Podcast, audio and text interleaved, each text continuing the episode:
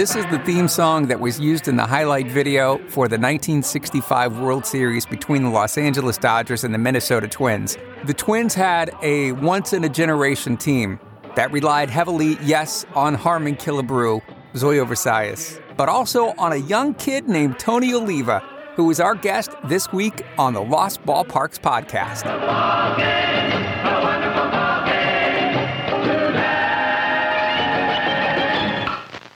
Ballparks podcast is on the air. Hello, everybody. This is Jack Buck with Carl Erskine at Municipal Stadium in Kansas City, Missouri. From Sunny Shibe Park in the city of Philadelphia. Brought to you direct from Comiskey Park. So we have action at Ebbets Field, Brooklyn.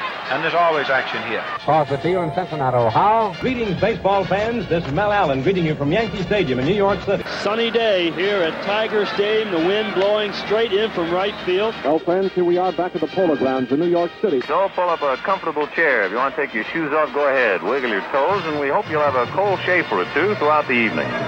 There's always something special about having someone on the podcast who's in the Baseball Hall of Fame. But on this episode, I have the privilege of talking to someone who was inducted this summer Minnesota Twins legend, Tony Oliva. Swung on it, drilled into deep left center. May, may or may not. No, he won't get up for that one. And Oliva with his speed is around second on his way to third. Lopez up to the ball. And inside the park drive for Homer. The throw into the plate, and he's got it. Tony Oliva hits an inside the park home run. And it's four to three. Tony Oliva spent his entire 15 year career with the Minnesota Twins. He was an eight time All Star, AL Rookie of the Year, Gold Glove winner, three time batting champion, and the first player ever to win back to back batting crowns in his first two full seasons, and a member of the 2022 class of the Baseball Hall of Fame. Tony O. Yeah, how are you, senor? I'm doing great. It's so good to talk with you today. Thank you, thank you. You grew up in Cuba and played your first ball games on the field that your dad made on your family farm. On Sundays after church, dads and their kids would come together to play baseball. What do you remember about those times back in Cuba? There, there was a lot of fun because uh, we were looking for Sunday, you know, to get together. Every time we have a chance uh, during the week, we play. You know, that was the only entertainment for us, you know, is play the game. It's apparent pretty quickly in your development that you can hit a baseball. What I find most fascinating about your story and about many other Major League Baseball players is that there was a moment or two of real adversity, a turning point where a lot of people would probably give up and try something else. But you didn't. You kept going. You persevered because in April of 1961, you're brought to Florida to spring train with the Twins. At the end of your tryout, you're told, to your surprise, I think, to go home, to go back to Cuba because they didn't need you. That was a big surprise for me, and that was a very, very, very disappointing for me. You didn't go home, and you No. found you found another way. You signed on with the team in Charlotte, North Carolina. By the end of the 1961 minor league season, you hit 410, the highest batting average in all of professional baseball, eventually rejoining the Twins organization. A testament to your perseverance, you pushing through and not giving up and not quitting when it would have been easy to quit. It's easy to quit, but uh, for me, the only thing I was worried about is like come back to Cuba and how I go telling my friends that I was here in America. and I know was able to make the ball club. They could say, well, he play, he know was good enough. You felt like you had something to prove. Since I was a little kid, God gave me a special attitude. Yeah, that uh, left me to go through to many, many things that you had to go through. And my attitude uh, was that I know, I know I can play. In springtime, I hit the ball. I got a seven hit and 10 times bat. I know I can hit. Uh, a special attitude. I can be able to hit anybody. The only thing I needed is the opportunity. When you got it, you showed him. As I studied your life, Tony, I was saddened to learn that there were times during your minor league days where, because of the color of your skin, that you weren't allowed to stay at the team hotel. You would be forced to stay maybe with a family in a black neighborhood, and sometimes you would be fed, but there were maybe other times that you went to bed hungry. Uh, there was a reality, you know, something, and that thing left me bother me because uh, hey, I was in the big leagues. My first experience, I sit down next to a couple of white ball players. I don't know. I don't have any idea what was the rule. Five minutes later, the manager and the restaurant he said, I'm sorry, you guys had to go sit down the back. They were telling you you had to go eat in the kitchen instead of out in the restaurant. In those days, they not allowed the black people sit down. Yeah, I said, fine. They don't want me here. It's fine. I'm not speaking two words in English. But the kid from Nicaragua who was with me, he speaks English. He explained to me what's happening. And we don't eat. We come back to the bus. You two just went back to the bus. Wow. Him and me because we refused to go to the back. Yeah. And uh, but that was a good experience because after that we never, never, never stop again. And everybody ate in the bus or, or, or we wait after we come back to the our destination. You tried to do everything together as a team, stay together as a team. Yeah, that was perfect, you know. Yeah, but it's just disappointing that that's something that you had to go through at the beginning of your career. I mean, it's hard enough to hit a baseball coming at you 90 miles an hour, but to, to deal with all that extra stuff too. I, I mean, I can't imagine. All right, so September 9th, 1962, you get called up to the big leagues. You make your first major league appearance at Tiger Stadium. What do you remember about walking into that old ballpark, Tiger Stadium? I was I was a little bit timid. You were timid? Yeah, you know, I was uh, feeling like a little puppy. yeah,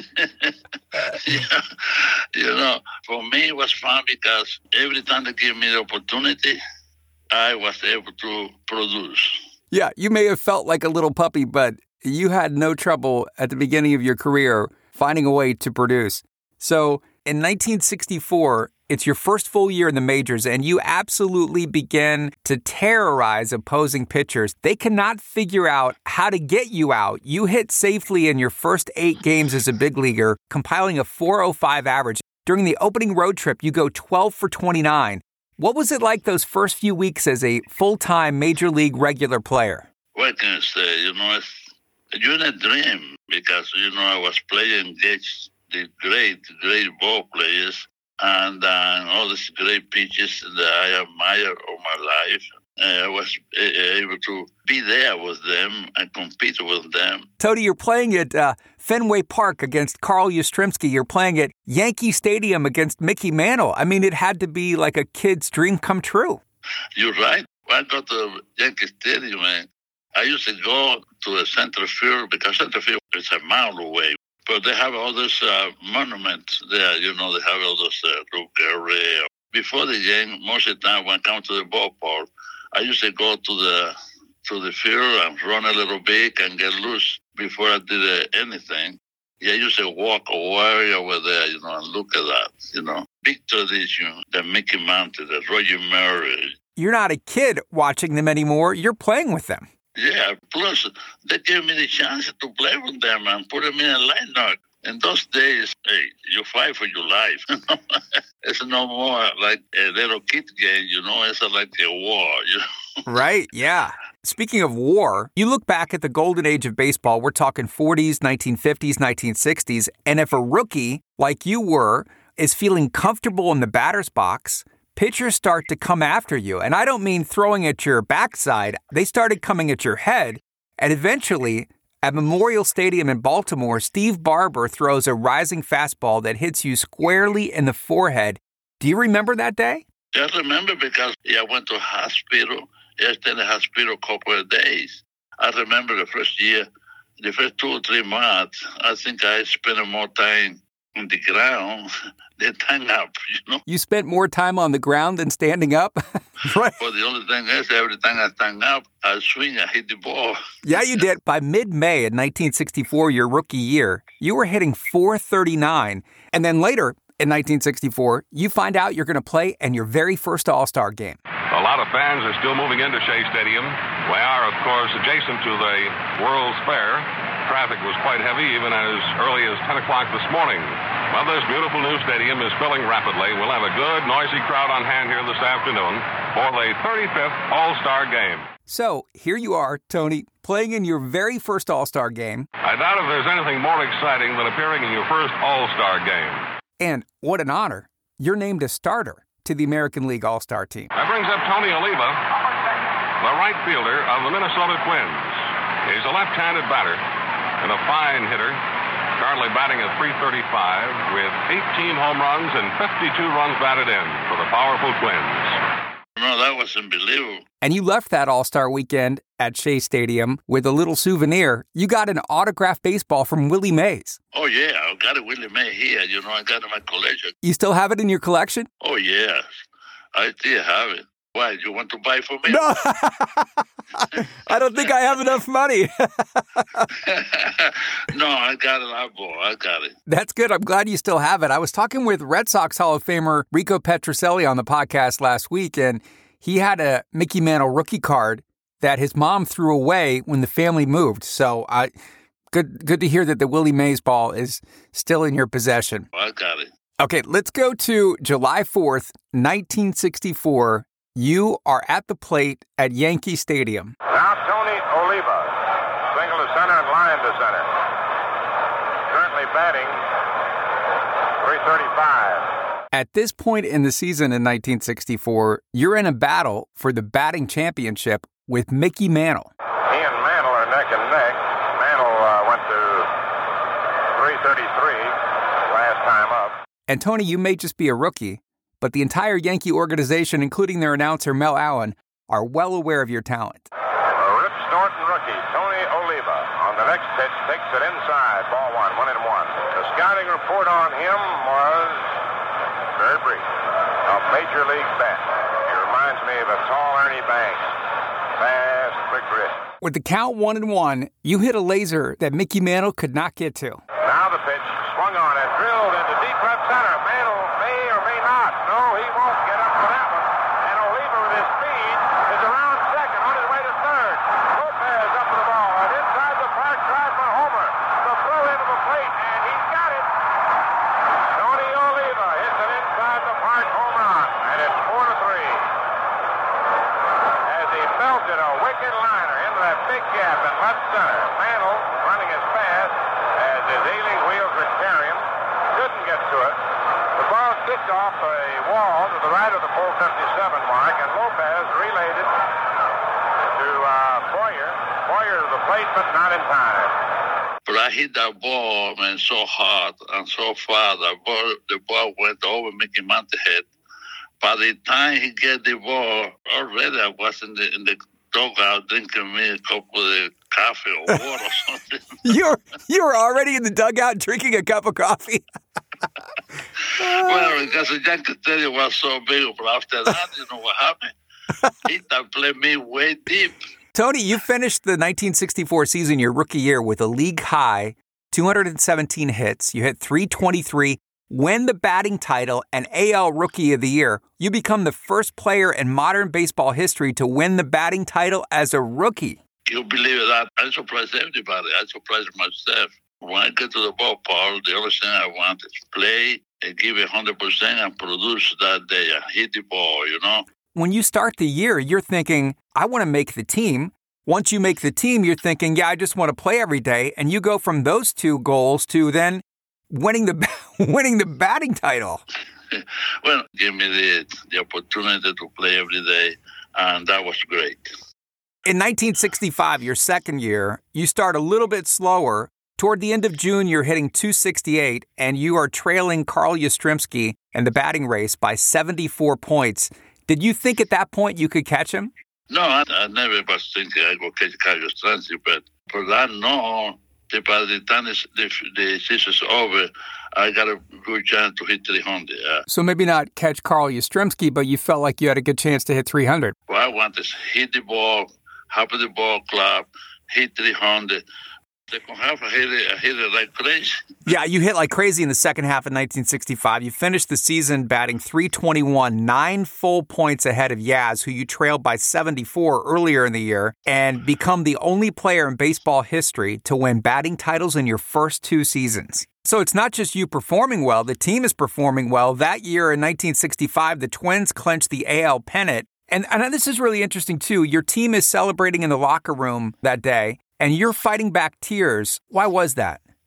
Well, I was thinking about my family, my brothers and my mother, my father, my friends, to be able to share with me. When you're here by yourself and you're the only one, you know, you don't have no friends, you're like a teammate. It's all your friends. You don't have no mother, no father, no brother, no nothing, you know. Eh, it's very hard. The people don't have any idea what the people come from different countries or the Cuban uh, people went through ball players, you know. We stay here, we don't have no family and nothing. Most of the players, the family stay behind. And Tony, what I find so extraordinary about your life and about your career is that, especially in your first few seasons in the big leagues, because of worsening relations between the U.S. and the Cuban government, you were not allowed to enter Cuba and had limited contact with your family. And a lot of times, when a player has a family concern, it affects their performance, but you somehow found a way to elevate your performance even during that time. I was lucky. Yes, thank you, God. Sometimes it can months before you get be able to speak with your parents. Months without speaking to your mom and dad, especially when you've got exciting news to share with them. It must have been so tough. Uh, that was tough. Yeah, that was very tough. How long was it before you saw your mom and dad? Because you left for the United States in 1961 to go to spring training. How long was it before you saw them again? I saw my mother the first time in 1970 in Mexico. Nine years. I went and played in Mexico. I went to baseball league, make a deal. I go for a month if they bring my mother and my father. Those people said, no problem. 1970, uh, they bring my mother. And 71, they bring my father and my sister. You hadn't seen your mom in nine years. Nine years, almost 10 years. What was that like when you finally saw her? Man, it's like I can't believe it, you know. It's, it's very hard, you know. It's very hard. It's hard because you never know if you'll be able to see again, you know. And if it's difficult for you, I mean, I think as a parent, I've got three kids. I can't imagine going nine years without seeing them. So obviously it was difficult on the family that you left back home in Cuba, too. Yeah, that was very tough. It's really hard. 1965 was a banner year for the Minnesota Twins. With 102 wins, make it to the World Series to face the Los Angeles Dodgers. NBC Sports presents the 1965 World Series. From Metropolitan Stadium in Bloomington, Minnesota, the Los Angeles Dodgers meeting the Minnesota Twins. 1965 was the fifth season the Twins had been playing at Metropolitan Stadium, and the late Vin Scully, who had the call on the TV broadcast, took a second before Game 1 of the World Series to describe their home ballpark, Metropolitan Stadium. Let's take a look at Metropolitan Stadium now and check the dimensions.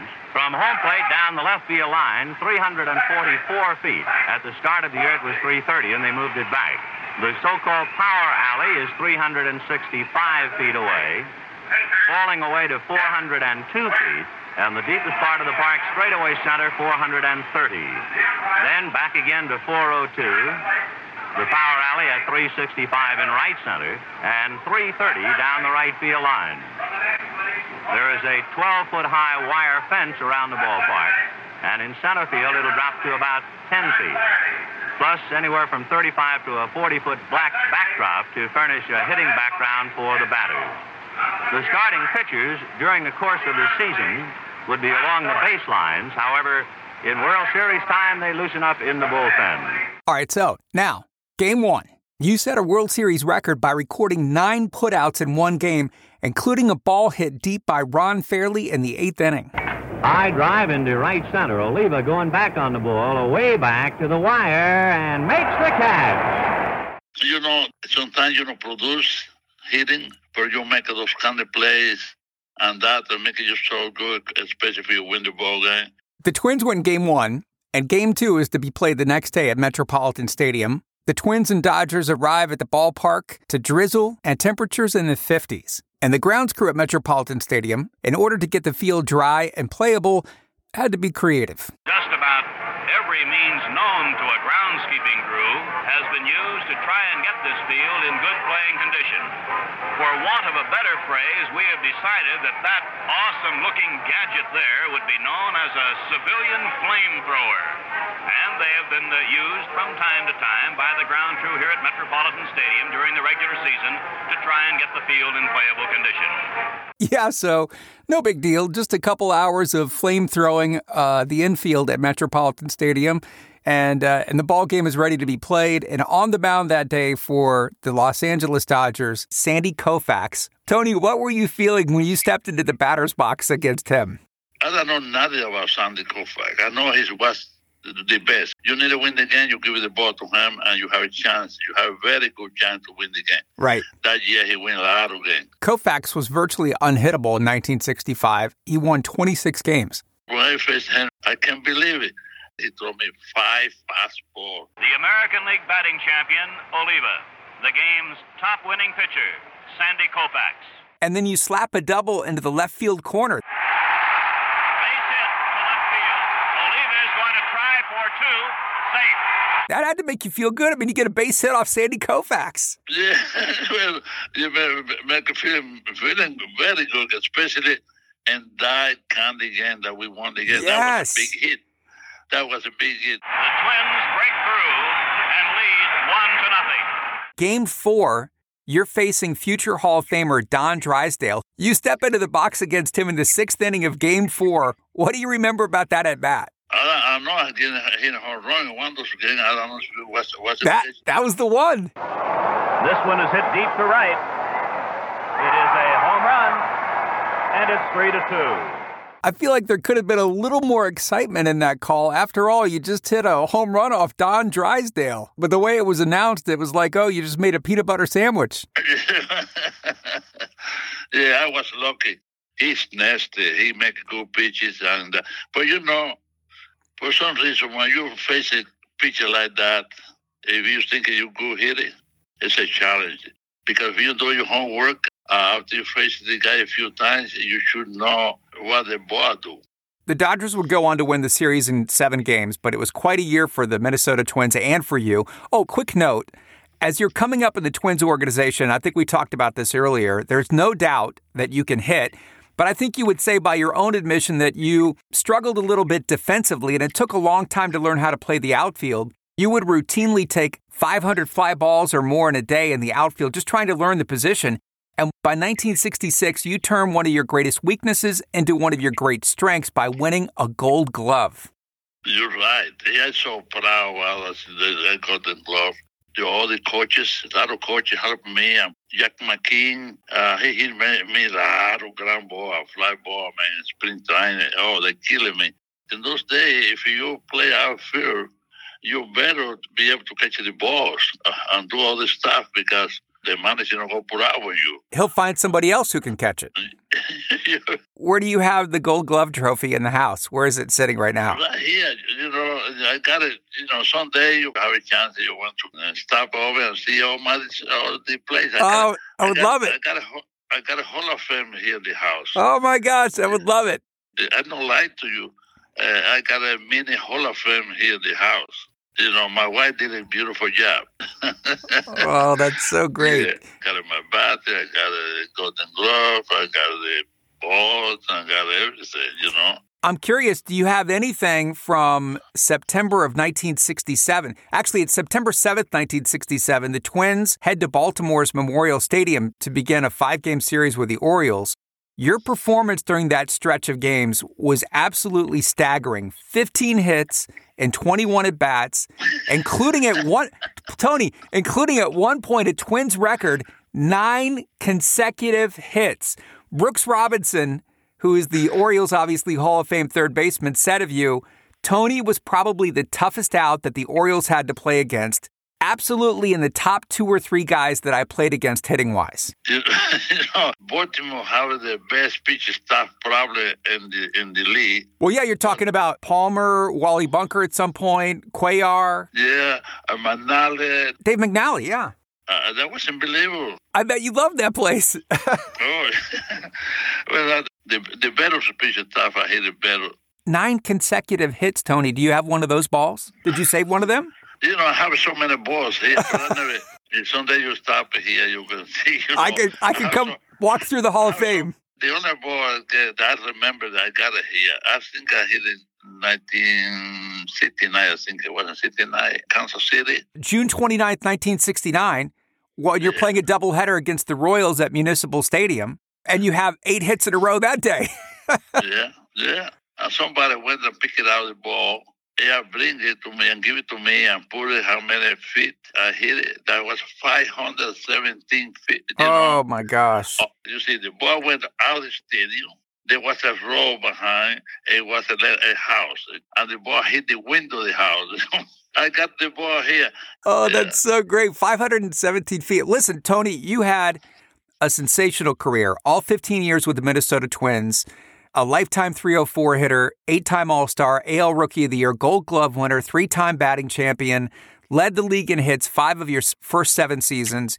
You received MVP votes every year from 1964 to 1971. And this summer, you were inducted into the Baseball Hall of Fame. Tell me about the phone call you got from the Hall of Fame letting you know that you were finally getting your invitation to Cooperstown. Man, I was in the house. I want to understand that my phone was so quiet. I know I tell my brother in Cuba, you know, because he called me every day. And now I say, look, I don't call me before five o'clock. You don't want anybody to call that day because you're waiting for the call. Yeah, but everybody was here. But somebody let me know if they call, they're gonna be between four to four forty-five or uh, something like that. So like a forty-five minute window. Yeah, something like that, you know. Uh, but we were here, you know. My family was here, so I was thinking. I just was worried about one thing. Yeah. If they don't call me, all those people who's here, yeah, especially my wife, my friend, they go be so disappointed. you know, uh, I don't know what to do.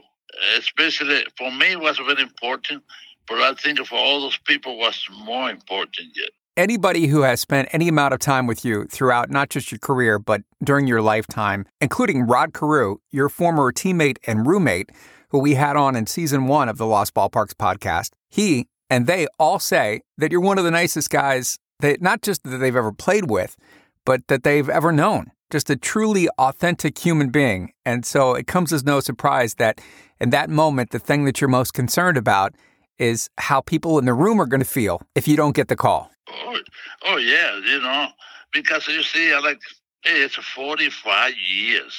This this time I say, well, I got a good chance. I think there's a chance. I think I have a better chance. They, you know, they pick me, but um, man, when the phone rang, they hear that voice at the other side, that yeah. lady, you know. Yeah. Oh man, my wife she hugged me and give a kiss in the head. And those people here, they don't know if he laugh and clap or cry. Some of the guy was crying. That was nice. That was that was very nice.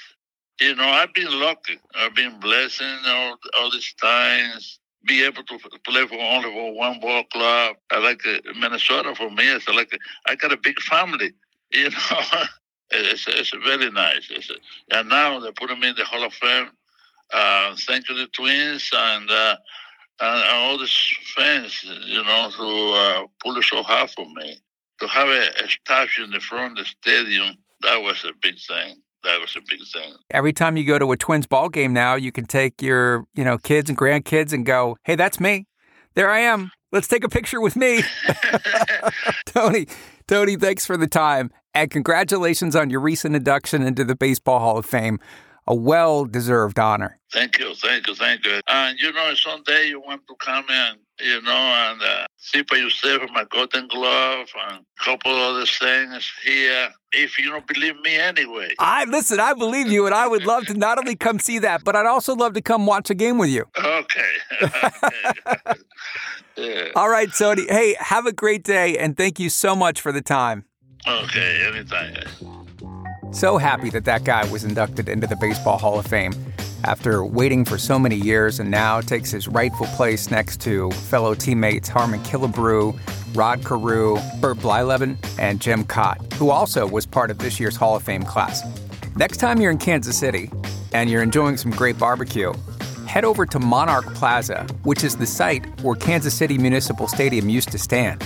And from Monarch Plaza, you can look out toward the houses that would have been on the other side of the stadium that Tony was referencing when Tony hit the ball out of the stadium in 1969.